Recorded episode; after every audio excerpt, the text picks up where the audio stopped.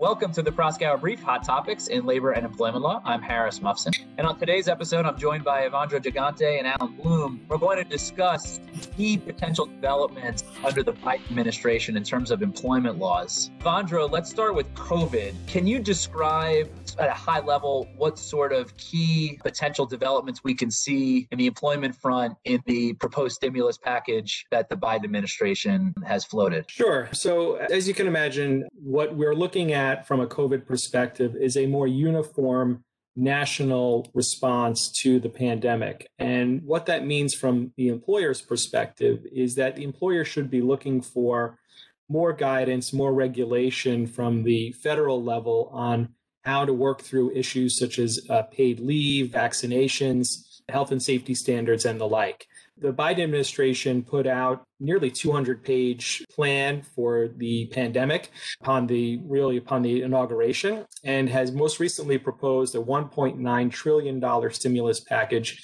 which includes funding for things like vaccinations an extension and expansion of what was previously the Families First Coronavirus Response Act you may recall that that law provided a certain amount of paid leave to employees who had to take leave for COVID related reasons. Under the current Biden proposal, embedded within his stimulus package would be an extension of that beyond the 2020 uh, deadline that, that had expired on December 31st.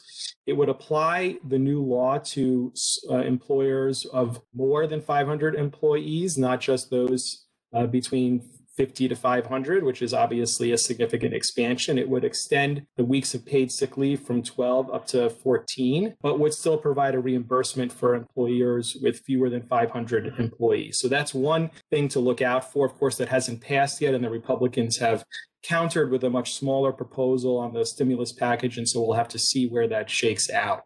On the issue of vaccinations, you'll see funding towards vaccination programs that employers can participate in. You'll also see uh, more strict standards when it comes to health and safety enforcement.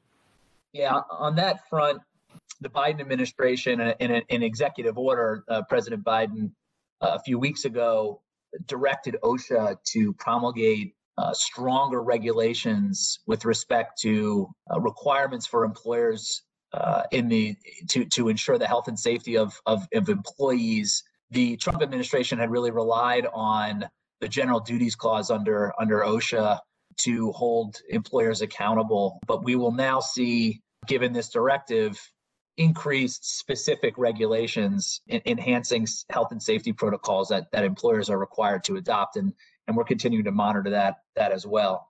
Now to uh, to Allan, I want to ask you about potential developments that, that we may see on the wage and hour front. So could you talk about that from a from a high level? Sure, Harris. So uh, after four years of pro-business policies under the Trump administration, I think employers can expect to see a much more pro-worker agenda from the U.S. Department of Labor over the next four years. Starts at the top. President Biden has nominated Boston Mayor Marty Walsh for Secretary of Labor. Walsh is a longtime union leader, and he is expected to help implement Biden's Empower Workers platform, uh, which will carry with it a number of reforms. So you've already seen some activity at the U.S. Department of Labor. Um, on January 20th, President Biden issued a regulatory freeze memorandum to the Department of Labor and all executive agencies essentially shutting down any regulations that are in the pipeline, regulations that have already been sent for publication uh, but have not yet taken effect. So that is essentially the end of the independent contractor final rule that came out on January 7th. That rule would have reduced the number of factors that the agency considers when determining whether somebody is an independent contractor or an employee. It would have made it easier for businesses to classify someone as an independent contractor. It was going to take effect on March 8th, and now it is postponed uh, pending further review. And we expect that the new Department of Labor will revise that substantially.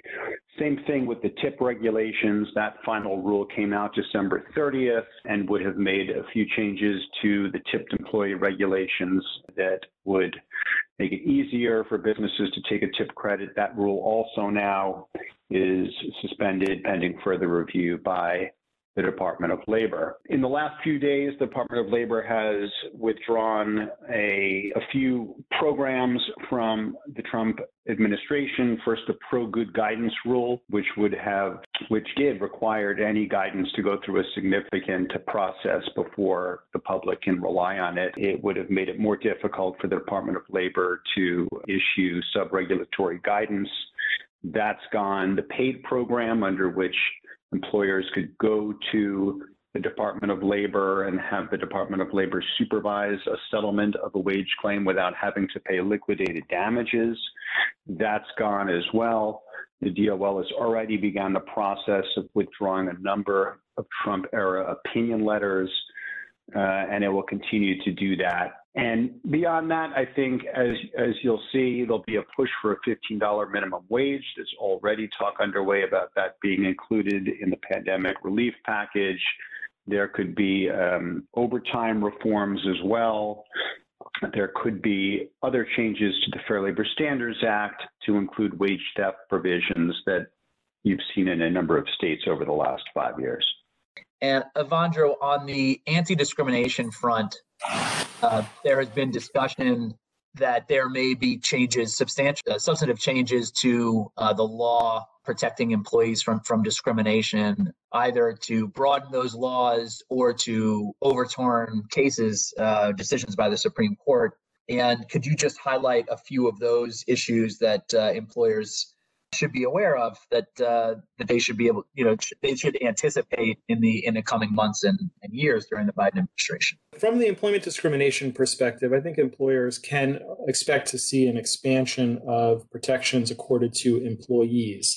Now, lots of this will will be similar to what employers are probably already accustomed to when it comes to a variety of state and local laws, including here in New York, where the protections are already quite broad.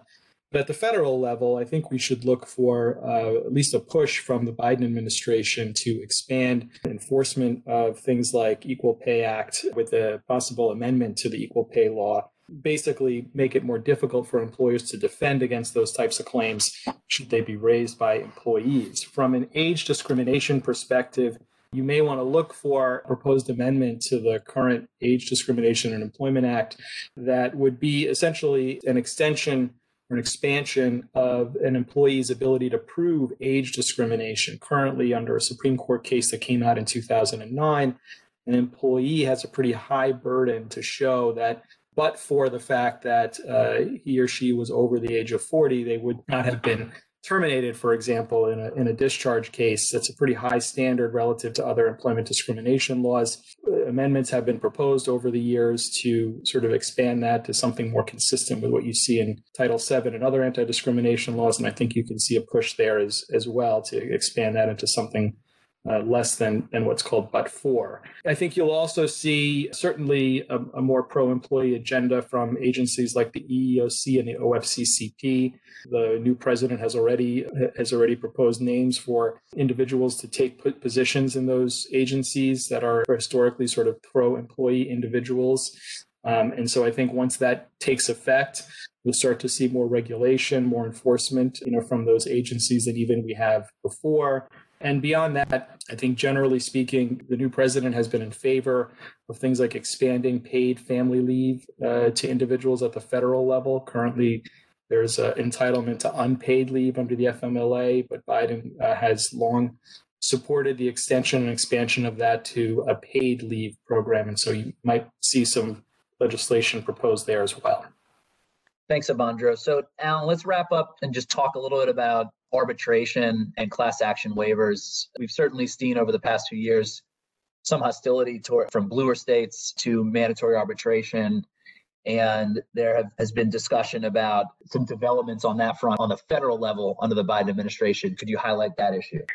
So, Harris, could, could we finally see the end of mandatory arbitration and class action waivers? So, arbitration has been around since 1925 on the federal level, the Federal Arbitration Act. And a number of employers, since uh, the Supreme Court's decision in Gilmer in 1991, basically saying you can require employees to agree to arbitrate discrimination claims in advance.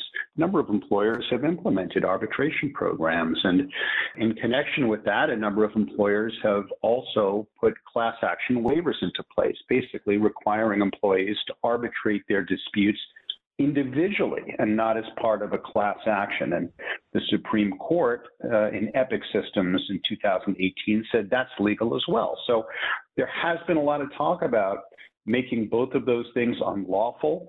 Um, as with any uh, sitting president, President Biden has only a few tools at his option legislation, rulemaking, or executive orders and the like. And because the Supreme Court has said that arbitration is legal, that class action waivers are legal, President Biden's going to need Congress to pass a law that says they aren't. So, uh, sure, the Senate is now controlled by Democrats, with Vice President Harris casting the tie breaking vote. So Congress certainly could legislate mandatory pre dispute arbitration out of existence uh, in the employment context, in the consumer context, and also make class action waivers unlawful.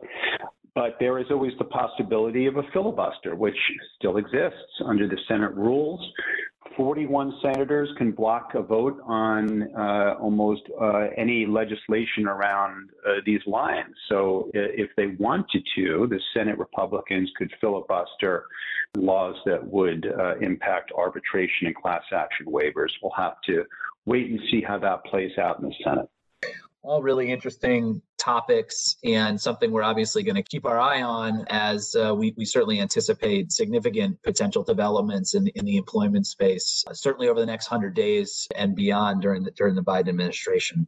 So thank you very much, Allan and, and Evandro, for your insights there. And thank you for joining us on the Proskauer Brief today. Stay tuned for more insights on the latest hot topics in labor and employment law.